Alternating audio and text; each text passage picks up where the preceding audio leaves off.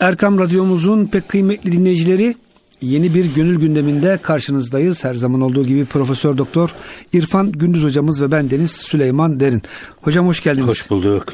Hocam güzel, geçen hafta çok güzel konular konuşmuştuk. Tefekkür-ü mevtten, tefekkür-ü safhadan bahsetmiştik. Evet. Bu hafta hocam gündemimizde e, inşallah yine güzel şeyler vardır herhalde.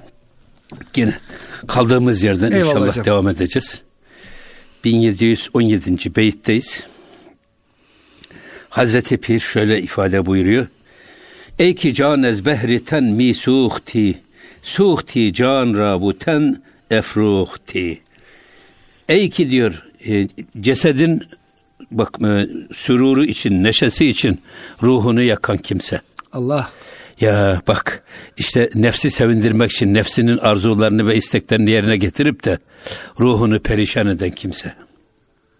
Ruhunu yakan kimse. Evet. Sen diyor e, suhti canra, sen böylece esas ruhu yakıyorsun ki veten efruhti ve bedeni parlatıyorsun. Hani sürekli yine Hazreti Pir'in gündeme taşıdığı bir şey var. Hani dört ana unsur üzerine kainat bina edilmiş. Evet. İnsan bedeni de bu dört unsur üzerine bina edilmiş. Hava, ateş, su ve toprak. Bunlardan su ve toprak bizim maddi tarafımızı besleyen e, kaynakları temsil eder. Hava ve ateşte ruhumuzun bedende dolaşımını sağlayan konumu ifade eder. Şimdi e, aldığımız nefes havadır. Bu ateşe dönüşür, oksijen olur. Vücudumuzun ısısını otuz altı buçuk derecede korur ve ruh böylece damarlarımızdaki kan içerisinde bütün vücudun her zerrelerine gücünü yayarak dolaşır ve ona zindelik verir, canlılık verir, dirilik verir. Evet. Hava ve ateş. Ama bir de bedenimizi besleyen şey de su ve toprak tarafımız. İster hocam yedi... buna Mevlana çamur diyor. Çamur evet. Evet. İster E, bitki olsun, ister et olsun. Her ikisi de su ve toprak ve bunun bileşimlerinden kaynaklanır. Evet. O yüzden sık sık Hazreti Pir'in dediği, eğer sen su ve toprak tarafını kuvvetlendirirsen onlar seni aşağı doğru balçığa çeker, çamura çeker. Seni aşağı doğru çeker. Yok ruh ve e, bu hava ve ateş tarafını beslenirsen onlar da seni göklere kurulan merdiven gibi seni asomana yükseltmeye çalışır. Sen de diyor eğer e, aklın varsa çamura, bataklığa saplanacağına damdan dama uçarak havalarda yürümeye ve yükselmeye çalış diyor Hazreti Pir. Sonra tasavvuf bu abukil libasından ari olmaktır. Tasavvuf bu elbisemiz, bedenimizi esas besleyen kaynaklar ki ya bitkidir ya ettir. Bunlardan esas ari olmak, bedenin ruh üzerindeki ağırlığından kurtulmak manasına. Şu manada hocam yani insan e, nefsine düşkün olup çok yer, çok içer, çok fazla eğlenirse e, tabii hocam makul düzeyde bunu zaten dinimiz e, caiz kılmış. Ama aşırıya gittiğimiz zaman e, ruh ölüyor herhalde değil mi hocam? Ruh ölmüyor da aslında şimdi be, bedende iktidar güçlü olan nefsin eline geçiyor. Hmm. Hislerimiz güçlü olursa, bedenimiz güçlü olursa nefsimiz de güçlü olur ve nefsimiz bedenimizi yöneten iradeye dönüşü. Halbuki bedenin, ruhun gücünü artırmak için nefsi zayıflatmak lazım. Nefsi zayıflatırsanız bu sefer bedende irade ve otorite ruhun eline geçiyor. Anlatabiliyor muyum? Evet, bundan dolayı e, insanların çoğu mesela Cenab-ı Hak hırsı vermiş ama biz hırsı biz kullanacağız. Biz kullanalım diye vermiş. Ruh kullanacak, beden değil. Ha, im- imanımızda kullanacağız, ruhumuzda kullanacağız, ilmimizde biz kullanacağız. Ama hırs bizi kullanmayacak. Hırs bizi kullanırsa ona ne diyorlar Arapçada? İhtiras. Evet. Hırsın köle gibi kullandığı adam demektir o. İhtirası Allah yasaklamış. Şehveti biz kullanacağız ama şehvet bizi kullanmayacak. Hocam işte bedenin ruhu öldürmesi ise bunların kontrolsüz şekilde kullanılması. Tabii, tabii, tabii. Yani bedeni çok güçlü kıldığınız zaman evet. Ruh e, gücü yetmiyor onu durdurmaya, isteklerini frenlemeye, nefsin arzularına engel olmaya gücü yetmiyor. İktidar otomatikman nefsin eline geçiyor. Bütün zaten hani kavga dedik ya insanın kalbinde cereyan ediyor. Kalpte nefsimizle ruhumuz, hayvani duygularla meleki duygularımızın birbirleriyle iktidar ve muhalefet kavgasına şahit oluyor. Esas dava bu. Evet. Burada da onu ifade ediyor şey. O yüzden e, Cenab-ı Hak Kur'an-ı Kerim'de de ve nehen nefse anil heva fe innel cennete hiyel me'va. Kim nefsini heva ve hevesinden alıkorsa onun gideceği yer doğru cennet. Öyle değil mi? Öyle. Pek çok yerde şeytan ve nefs sizin en açık düşmanınızdır. Onlardan uzak durun diyor Cenab-ı Hak. Onlara uymayın diyor. Onların dediğini yapmayın buyuruyor. Hatta hocam la ta'budu şeytan, şeytana tapmayın diyor. Evet. Ya kimse hocam şeytana e, karşısında ibadet etmiyor belki ama onun her dediğini yaptığınız ama, zaman. Ama dediğini yaptığınız e, zaman evet. Zaten mesele bu da ibadet illa e, secdeyi ona yapmak, ruku ona eğilmek manasına yan, e, anlamak çok evet. Yanlış. Onun her dediğini yaparsan işte kulluk odur. Ya. Yani Allah korusun. Yine devam ediyor bakın. Suhten men, suhte kâhet kesi. Ben diyor e, yandım. Bak suhten men, ben yandım. Olgunlaştım, piştim. Suhte kâhet, kim yanmak istiyorsa gelsin benden bir çıra alsın. Çok güzel hocam ya. Eğer gönlündeki, gönlündeki o çırayı alevlendirmek istiyorsa, yakmak istiyorsa gönül kandilini gelsin bizden çıra alsın diyor. Biz kendimizi yakmışız bu konuda. Zaten hocam tasavvuf herhalde bu sanat. Yani bir mürşitten, bir e, gönlü aydınlanmış kimseden ışık almak, evet. Nur almak. Evet. Hmm. Tabii burada e, bak bir şey daha var. Onu da okuyalım. Ondan sonra tazimen ateş zenet ender hasi ki e, benden bu çırayı alsın, çırağını yandırsın da e, kendisinde çörçöp makulesinden ne varsa bütün masivayı da ateşe versin. Bu çörçöp de hocam dünya sevgisi mi? Tabii canım, male yani olan her şey. Hmm. Masiva dediğimiz her şey. Allah bes, baki, baki heves diyorlar ya. Hmm. Onları ateşe versin, yaksın, gitsin, kurtulsun. Ama gönül çırasını yalnız alevlendirsin. Ruhunu alevlendirsin, ruhunu yandırsın.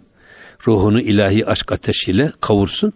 Ondan sonra diğer çörçöp makulesinden dünyevi ne kadar bağlantısı varsa onları da ateşe versin, yele versin, gitsin. Evet. Şimdi e, demin sizin sorduğunuz soru. Evet. Şimdi e, burada bir mürşidin e, esas irşadı önemli. Bu sözüyle olur, bakışıyla olur, haliyle olur, kaliyle olur, nasihatiyle olur, bir şiiriyle olur. Yeter ki sen almasını bil. Almasını bilirsen eğer olur. O yüzden burada e, gönlünü tutuşturacak ateş arayan adama hitap ediyor şey. Hazreti Pir. O yüzden zaten ne diyorlar şeyde? Seyr-i sülüka girmeden önceki olan kişiye ne diyorlar? Talip. Artık ya istiyor ki adam ya ben de bir doğru iyi bir insan olayım, güzel bir insan olayım. Bunun için de güzel bir yola gireyim diye arayan, bunu isteyen adam. İstemeyen adam istifade etmez. Arayan bulur, aramayan bulamaz. Evet, arayan Mevlasında bulur, belasında bulur. Ama isteyici olmak lazım. Yoksa zoraki olmuyor bu işler. Yani bizim de gönlümüzü açmamız lazım, kulağımızı açmamız lazım ki gelecek sesi dinleyerek yolumuzu aydınlatalım. Yoksa e, rahmetli Abdülaziz Efendi, Abdülaziz Bekkini Hazretlerine e, şey soruyorlar. Nurettin Topçu rahmetli gelmiş. Sorbonu bitirmiş felsefe hocası e, ve onun e, Sırrı abi var, manifaturacı komşuları. Ona diyor ki bana diyor bir hoca efendi bul. Ama alim istemiyorum diyor. Alim olursa ben diyor Celaleddin Hoca'ya giderim. O bana her dediğimi anlatır. Alim o. Arif lazım bana. Bana arif lazım diyor. Peygamber Efendimiz'i bana tanıtacak bir adam lazım diyor. Kavruluyorum içim diyor. Ve o da geliyor Hasip Efendi'ye geliyor. Serezli Hasib Efendi. Serezli Hasib Efendi o zamanlar doksan küsur yaşında. Ona diyor ki efendim böyle bir adam var. Sorbon felsefe bölümünü bitirmiş gelmiş. Orada doktora yapmış. Fakat biraz ağzı kalabalık bir adam. Ne söyleyeceği belli olmaz. Sizi kıracak sözler de söyleyebilir filan ne deyince. Diyor ki Hasib Efendi evladım onu sen diyor Abdülaziz Efendi'ye götür. Abdülaziz Efendi altmış iki yaşlandı o zamanlar. Hmm. Abdülaziz Efendi bizde yaştan küçük ama diyor yolda büyüktür diyor. Ya bu tasavvufun edebine bakın siz. doksan küsur yaşındaki bir şey ki bunların üç kişiler. Hacı Mehmet Efendi, Abdülaziz Efendi ve Hasip Efendi Ömer Ziyaddin Dağıstani'nin yetiştirdiği üç halifedir son icazet verdi. Ama şey öyle söylüyor Hasip Efendi. O bizden diyor yaşça küçük ama yolda büyüktür diyor. Halbuki Hasip Efendi, Hasip Efendi'den sonra Abdülaziz Efendi hilafete geçiyor. Onun vefatından sonra. Abdülaziz Efendi'den sonra Mehmet Efendi geçiyor. Bunun üzerine Abdülaziz, Abdülaziz Efendi'ye gidiyor Sırrı Efendi. O da diyor ki ya Sırrı Efendi diyor. Kafiri getir, münafığı getir. Ama kibirliği getirme diyor. Kibirli nasihat kabul etmez diyor. Kibirli kendini kapamış dış aleme. Kapamış, evet. Ben her şeyi biliyorum, kimseye evet. ihtiyacım yok ya ki. İhtiyacım yok ki, evet. Kibirliği getirme diyor. Ha demin siz söylediniz yani biz dedik ki talip olması lazım adamın. İstekli olması lazım. Yoksa adam zoraki nikah olmuyor. Zoraki yani bu ad gel sen biz adam edelim demek de adam olmuyor. Adamın kendi içinden de bunun gelmesi lazım. Hocam bazen bazı anne babalar tutuyor çocuğun elinden. Çocuk alakası yok hocam. Yani çocuğu e, Müslüman gibi yetiştirmemiş. Aman hocam şunu oku da yola gelsin diyor. E, çocuk da hiçbir e, tarakta bezi yok. İstemiyor, yola gelmek istemiyor çocuk. Yani dine, imana yaklaşmak istemiyor. Hocam istediğine dua yapın. Belki geçer tabii şüphesiz ama e, önce kendi istemesi lazım. Ya ama burada o istemiyorsa ister hale getirmek yani lazım. Yani başlangıçta önce onu yapmak lazım. Küçükken bunu demek istiyorum hocam. Tabii. Hayır. O zamanda da ikna ederek, tabii. tatlı tatlı nasihat ederek, bunun gerekliliğini anlatarak. Yani. Yani yine iterek, öte, öteleyerek, küstürerek, bağırarak, çağırarak değil, ikna ederek onu anlatmamız lazım. Evet. Yani bu gidiş gidiş değil ya, senin bu gittiğin gidiş. Bu gidiş, böyle gidenlerin hiçbirisi dünyada felah bulmamış, başarılı da olmamış. Gel oğlum sen de şöyle geldi. Yani ikna edici bir üsluba, yine merhamet dolu, sevgi dolu bir üsluba ihtiyaç var. Ondan sonra götürürsünüz. Adam bu noktaya getirilmezse olmaz. Alıcı olmayan bir adama siz malı zorla satabilir misiniz? Bir sürü reklam veriyorsunuz, bir sürü bilmem ne veriyorsunuz. Adam önce alıcı hale gelsin. Hatta öyle alıcı hale geliyor ki şimdiki insanların çoğu reklamların esiri. Hayatında hiç zaruri olmayan şeyleri zaruretmiş gibi hissettiriyorlar ve adam onu almazsa yaşayamıyor mesela. Çünkü hocam yanlış insan örnek alıyorsunuz kendinize. Tabii yani. Allah dosttan değil de evet. Televizyondaki o e, aktörleri alınca hocam onların yaşadığı hayat tarzı size ihtiyaçmış evet. gibi geliyor. Buyurun hocam. Şimdi bak diyor ki e, suhte çün kabili ateş büvet. Sen de diyor bak bu şey var ya çıra, çıra dediğimiz. Evet. O çıra dediğimiz şey gibi o nasıl ateşi kabul ediyorsa, hı hı. ateşi kendisine çekiyorsa biz soba yakarken ufak şöyle parçalar olurdu çam ağacından. Hı. Ya, isli ve yağlı yanar. Onu tutuşturduğumuz soba rahat yanar. Çünkü ateşi cezbediyor. Evet. İşte çıra dediğimiz o zaten. Ee, sen de diyor o çıra nasıl ateşi kabul ediyorsa sen de onun gibi çıra ol ki diyor. E, o çıra ateşi cezbedersen de gönlün ona göre hazırla ki. Böyle hazır olan, çıra gibi olan gönlün dışarıdan gelecek irşat ateşini cezbeder. Sana etkili laflar gelmeye başlar ya da duyduklarından etkilenmeye başlarsın. Gördüklerinden etkilenmeye, etkilenmeye başlarsın. Görmezsen dünyada fakir yok. Görürsen çok. Evet. Çok önemli bir iş. Hocam bir de şöyle diyor sufiler, yani sen ihtiyacını çoğalt ki ona göre bir e, Allah'tan ata gelsin. Ama benim bir şeye ihtiyacım yok. Ben kamilim. Hani hocam bizim fakültede bir zamanlar bir hoca vardı. Tekrar dünyaya gelirsem Allah'tan bir karış boy, bir tutam saç istiyorum derdi. İlim, irfan, hikmet hiçbir şey istemezdi. Çünkü onun için her şey kamildi. Biraz boyu kısaydı, saçı yoktu bir de. Evet. Halbuki hocam e, böyle düşünmek çok yanlış. Biz hepimiz eksiklik içindeyiz. İlim, irfan istemek lazım. Eğer hocam bu ihtiyacımızı çoğaltırsak Allah ona göre büyük mükafat veriyor. Tabii burada şu var. Ee,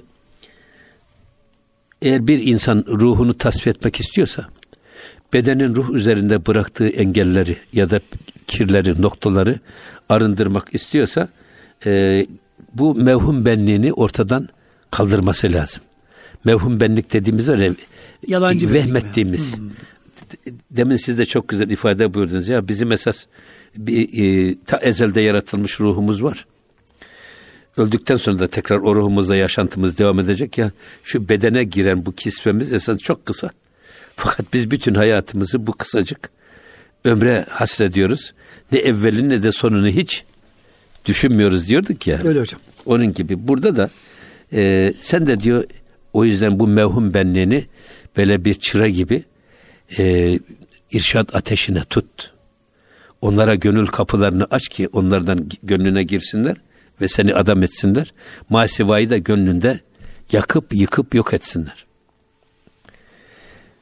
O, o yüzden burada e, mesela diyor ki kâmetin ey bustan-ı la mekan pirayesi, nurdan bir servdir, düşmez zemine sayesi.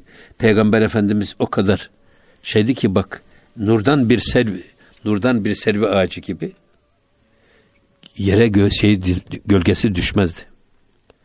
Nur olan peygamberin nesi gölgesi yere düşecek? Nur idi baştan ayağa gövdesi, bu iyandır, nurun olmaz gölgesi. Zaten bedeni baştan ayağa nur idi. Şu da bir açık bir gerçek ki nurun gölgesi olmaz. Eyvallah. Peygamber Efendimizin gölgesi yere düşmezmiş. Evet. O yüzden e, burada şu var. Ey aşk, gel şu donmuş kalbimize ateş ver. Kendi nurunla bizim sönmüş kalbimizi uyandır.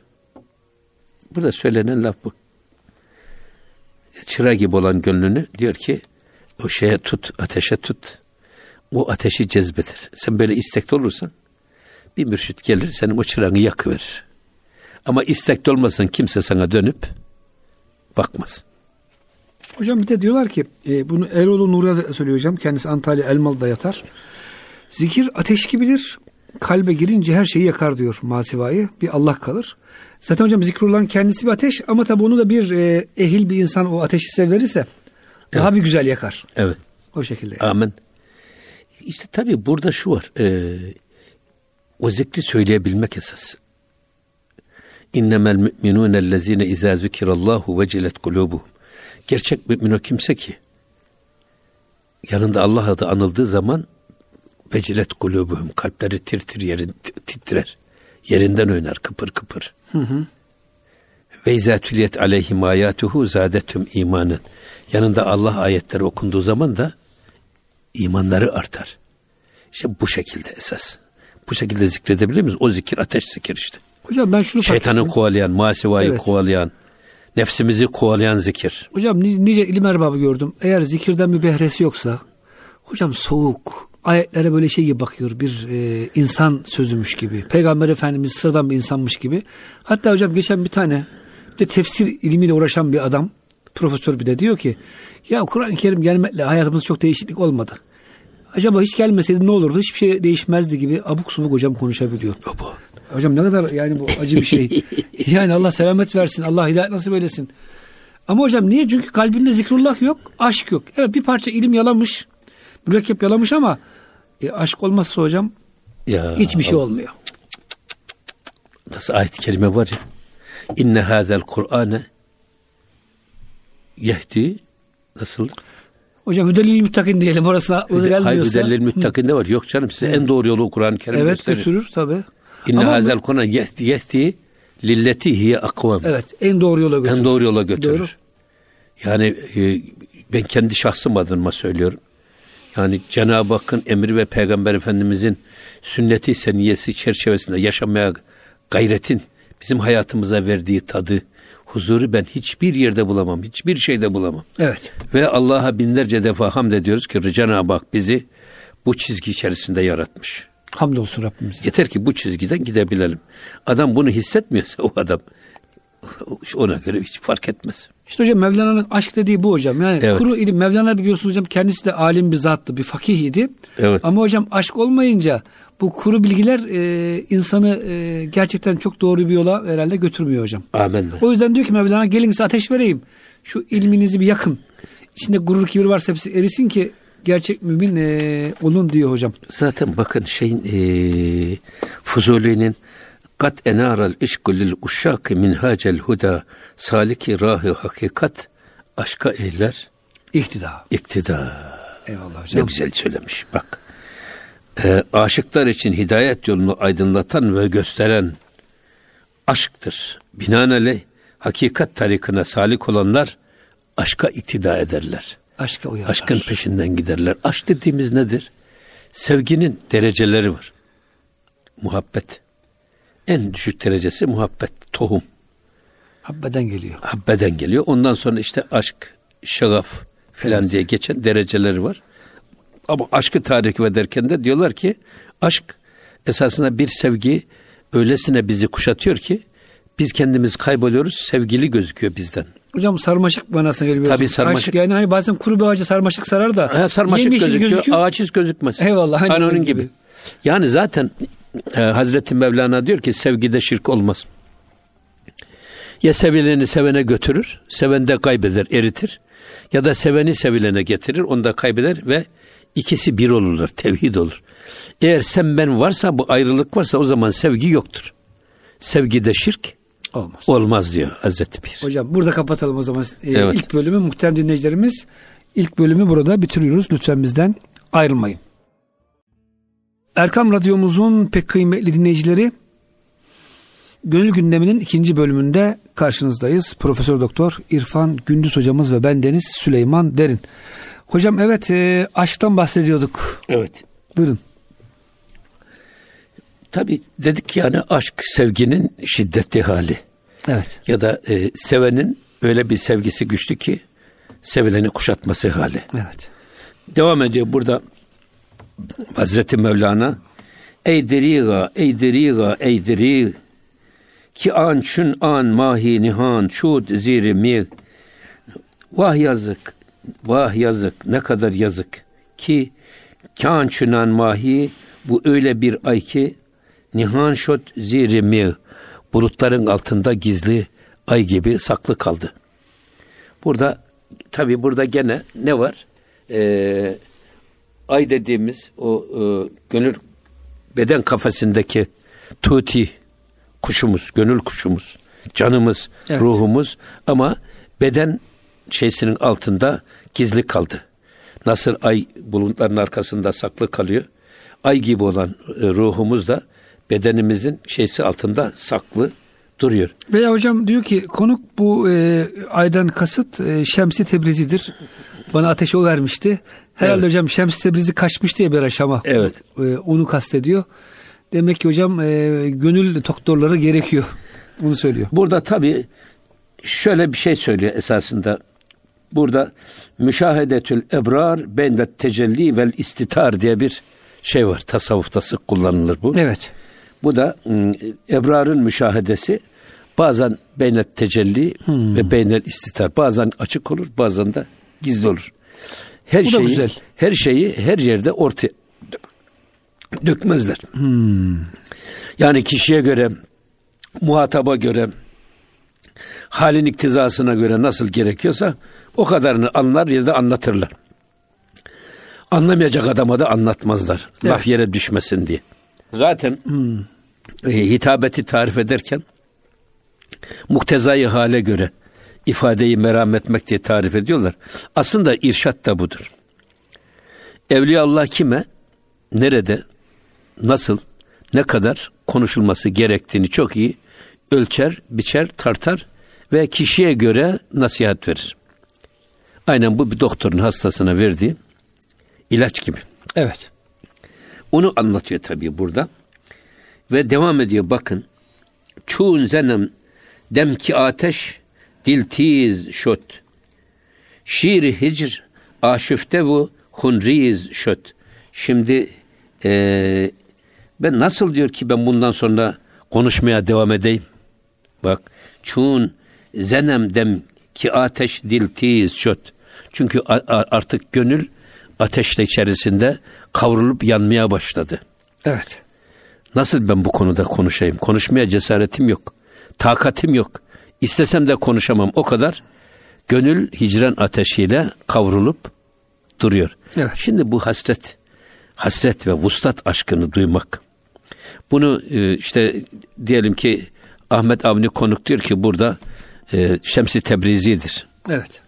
Ya da burada esas eğer biz tacir ve tuti hikayesine baktığımız zaman esasında hicran ateşiyle yanıp tutuşan esasında beden kafesimizde mahpus olan ruh Ruhumuz. kuşumuz. Ruh kuşumuz. Hep asıl alemiyle irtibat kurma özlemi içerisinde yanıp kavruluyor. Kendimizden kopmuşuz. Yani ha şey var ya, yani hubbul vatan minel iman hadis-i şerifi nasıl yorumlanıyor? Vatan sevgisi imandandır. Yani her insan doğup büyüdüğü, hatıralarının olduğu, eşinin, dostunun, akrabasının, dedesinin, babasının, usul furu ve furuunun dolu olduğu memleketi sevmesi imandandır. Tamam. Bu dünyevi vatan için böyle, ama bir de ruhumuzun kopup geldiği vatana hasret duyması. Sufiler de böyle yorumluyorlar. Yani insanın bu dünyadan esas ruhunun kopup geldiği alemi ervahın hasretiyle yanıp tutuşması, o hasret ateşiyle kavrulması, o vuslata iştiyakını gittikçe artarak, artırarak hissetmesi manasına yorumluyorlar. Ki bana göre de bu çok da doğru. İkisi de doğru. Eyvallah hocam, değişik becikler var. İkisi de doğru. Eyvallah. Mesela biz sıla-i rahmi yaparız. Kendi memleketimize gittiğimiz zaman bu vaciptir. Belki de farzdır sıla-i rahim. Akrabalarımızla bağımızı güçlendiriyoruz. Onlarla akrabalık bağlarımızı tazeliyoruz. Sevgilerimiz tazeleniyor. Hatıralarımız tazeleniyor. Öyle bir nostaljik bir duygu ki sanki insan e, çocukluğuna dönüyor, gençliğine dönüyor ve adam bir tazeleniyor sanki memleketinde. Öyle. Ama burada da ruhumuzun kendi kopup geldiği asıl alemine özlem duymak da ruhu besliyor, ruhu yetiştiriyor. O yüzden zaten esas işin e, bu çile tarafı, insanı olgunlaştıran tarafı da bu. Öbür aleme hasret duymak. Tabii. Ama hocam şöyle e, yani eğer o kemale erdiyseniz eyvallah. Hı. Ama henüz kemale ermediyse hocam bir kul, ona hocam bir mürşit lazım ki e, İbn Acebe diye bir Allah dostu var. Evliyaullah diyor, gönül sihirbazıdır. Onlar insanın gönlüne bakarlar. Oradaki sevgili şeyleri sevimsiz hale getirirler. Sevimsiz gözüken ahireti, namazı, ibadeti de sevimli hale e, getirirler. Böylece hocam mesela hiç Mekke'ye özlem duymayan, ibadete özlem duymayan bir insan, bir Arif-i Kamil'in geldiğinde hocam bakıyorsunuz ki Mekke'den gelmek istemiyor, camiden çıkmak istemiyor hocam. Bunun gibi herhalde. Amenna, tabii aynı böyle ya. Evet. Yani şimdi bir doktora gidiyoruz, hastalığımızı tedavi ediyor. Bir mürşide gidiyoruz, o da gönül dertlerimizin birer birer ukdeleri çözüyor. Bizi insan ediyor. Bizi manevi huzura kavuşturuyor.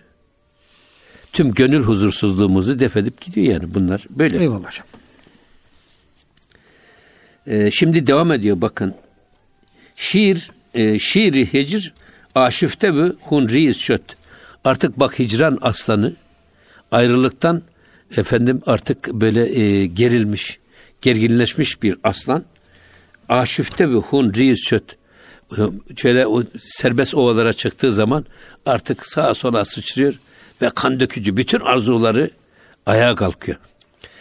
Biz de böyleyiz diyor bak. Evet. Burada yani insan ne kadar çok arzu ediyorsa, ne kadar arzuluyorsa, o zaman e, bu arzunun tezahürleri de, gerektirdiği davranışlar da çok farklı şekilde tecelli ediyor.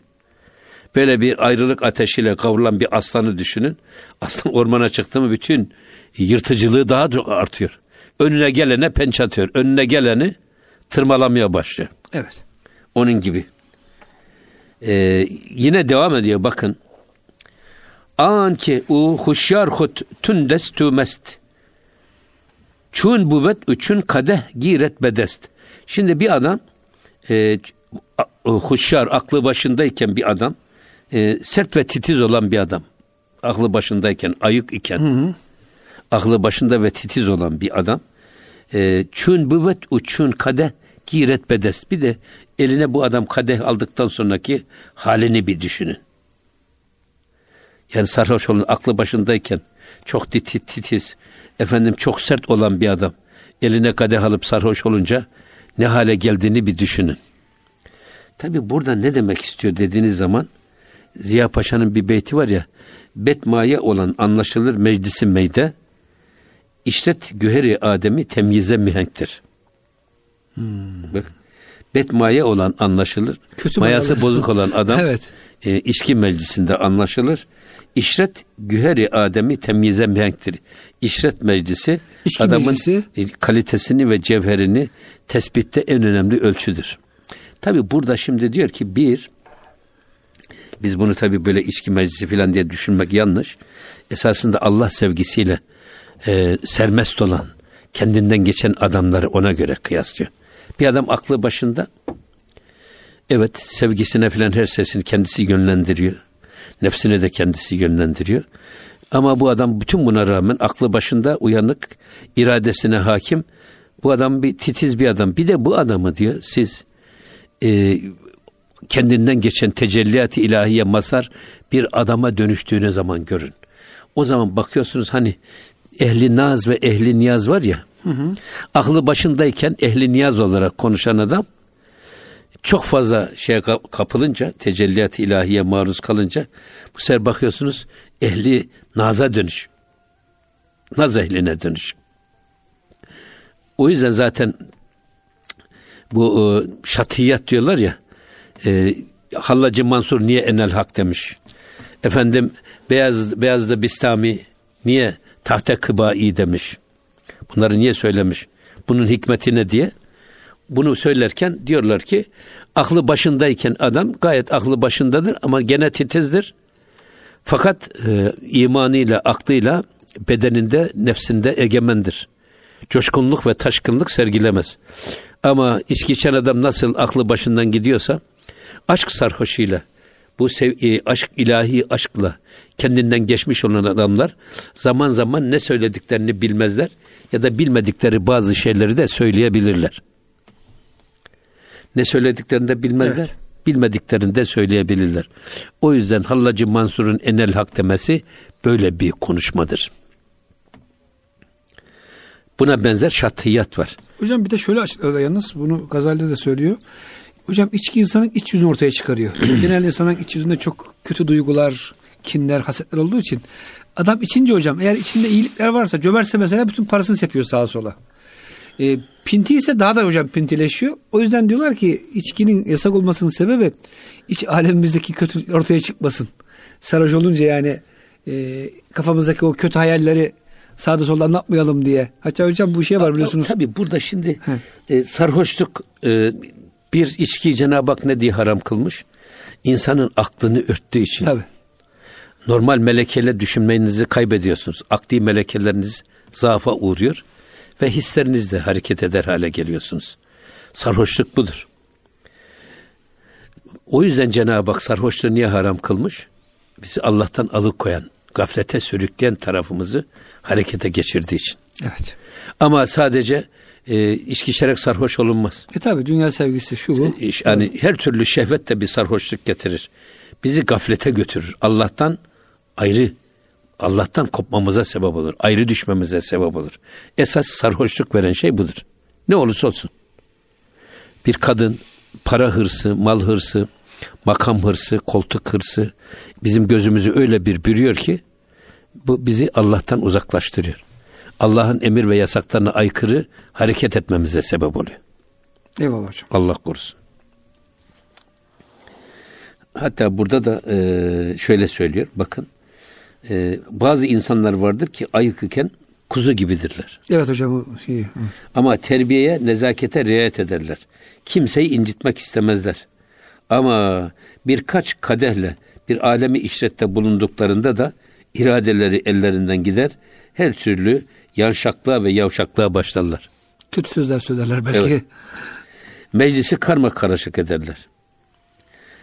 İkinci takıma gelince bunlar da ayıkken de atıcı, tutucu güruhundandır. Daha doğrusu iptidai terbiye züğürdü kimselerdir. Zaten baştan kaba saba adamlardır. E, usulü muaşeretin ne, dem oldu, de, ne demek olduğunu bilmezler. Bu gibileri de meyhane masasına oturup birkaç tek attılar mı içtikleri ispirto kafalarına tütsüler, gözlerine dumanlar ve parlamaya amade barut fıçısına dönüverirler diyor. Daha da kötü olurlar. Daha yani. da kötü olurlar Eyvallah. Demek istiyor. Ee, hatta bir şey öyle söylemiş bakın. Mey hükmü beni mürtekip etti seni maktul. Adam içmiş, evet. arkadaşını öldürmüş. Allah sonra Allah. Oradan başında bu şiiri söylemiş. Mey hükmü beni mürtekip etti. Beni suç işlemeye sevk evet. etti. Seni de maktul. Ben seni öldürdüm. Ben katil oldum. Sen de maktul ya. Oldun. Ama diyor ki bir batılı Müslümanlığın iyilik ve güzelliğe dair hiçbir şeyi olmasa bile sarhoşluk veren içkileri haram kılması onun kemali din olduğuna yeter delildir diyor. Hocam bu da işte insaflı batılı. Ya. Doğru. Yani o yüzden e, sadece şey olmaz. Hatta Karagöz ile Hacivat'ta var ya adam yalan söyleyen sarhoş olsaydı yerde sürünseydi. Riyakar davranan sarhoş olup yerde sürünseydi. Efendim gururlu kibirli davranan sarhoş olup yerde sürünseydi yeryüzünde ayık gezen bir tek adam kalmazdı. Bulamazdınız. Allah'ın burada lütfun, merhametine bakın ki Cenab-ı Hak suçlarımızı gizlemiş. O yüzden e, bu Karagöz ile Hacivat'ta adam yalan söylüyor, kulağı bir beş santim uzuyor. Her yalan söylemesinde beş santim uzuyor. Sonra bakıyor ki kulağı yerde gezmeye başlıyor. Pinokyo var ya hocam. Ve adam... Lan çizgi filmi seyrederler çok. Doğru. Ondan sonra adam diyor ki eğer Cenab-ı Hak her yalan söylenin kulağını böyle uzatsaydı beş santim yeryüzü kulağında kulaksız gezen gezilemezdi diyor. Dolaşılamazdı diyor. Evet hocam. O yüzden şimdi devam ediyor yine. Şiir-i mesti kes-sıfat birun büvet. Bak aşk sarhoşuyla sarhoş olan aslan bir defa e, her türlü sıfattan azadedir. Evet. Her türlü sıfattan azadedir. Yine ez basiti merzar efsun büvet. Yine bir çayırın verdiği besatet de onun hiddet ve şiddeti artar. Hani düz ovaya çıktı mı bu arslanın Ee, sağa sola efendim koşar, var mı bana yan bakan diye sıçrar, böyle hoplar, hoplar zıplar ve kan dökücü arzulu arzusu daha da artar. Ama burada gerçekten e, ilahi aşk ile e, kavrulan ve savrulan bir insan için hiçbir sıfat onu engelleyemez. Hatta hiçbir sıfat onu ifade de edemez. Kelimeler bu tip insanın halini ifadede aciz kalır. O yüzden burada Hazreti Mevlana e, biraz da kendisini böyle e, şey yapmaya çalışıyor. E, artık diyor biz de böyle bir hale düştük. Yani öyle bir ilahi aşk ateşiyle yanıp kavruluyoruz ki e, kime ne kadar bu konuda etki yapacağımızı biz de kestiremiyoruz demek istiyor. Ondan sonra başka bir şey daha söylüyor burada. Herhalde burada noktalayalım mı biz burada? Hocam şimdi? Evet bence e, konu burada bitsin. Çünkü kafiye meselesine geçiyor şimdi. Ha, orada. E, şiir peki. ve e, yani şiirle burada, burada o zaman aşk arasında ilişki. İnşallah. Muhterem dinleyicilerimiz e, gönül gündeminde bize verilen sürenin sonuna gelmiş olduk. Bir sonraki haftada buluşuncaya kadar hepinizi Allah'a emanet ediyoruz. Hoşçakalın efendim.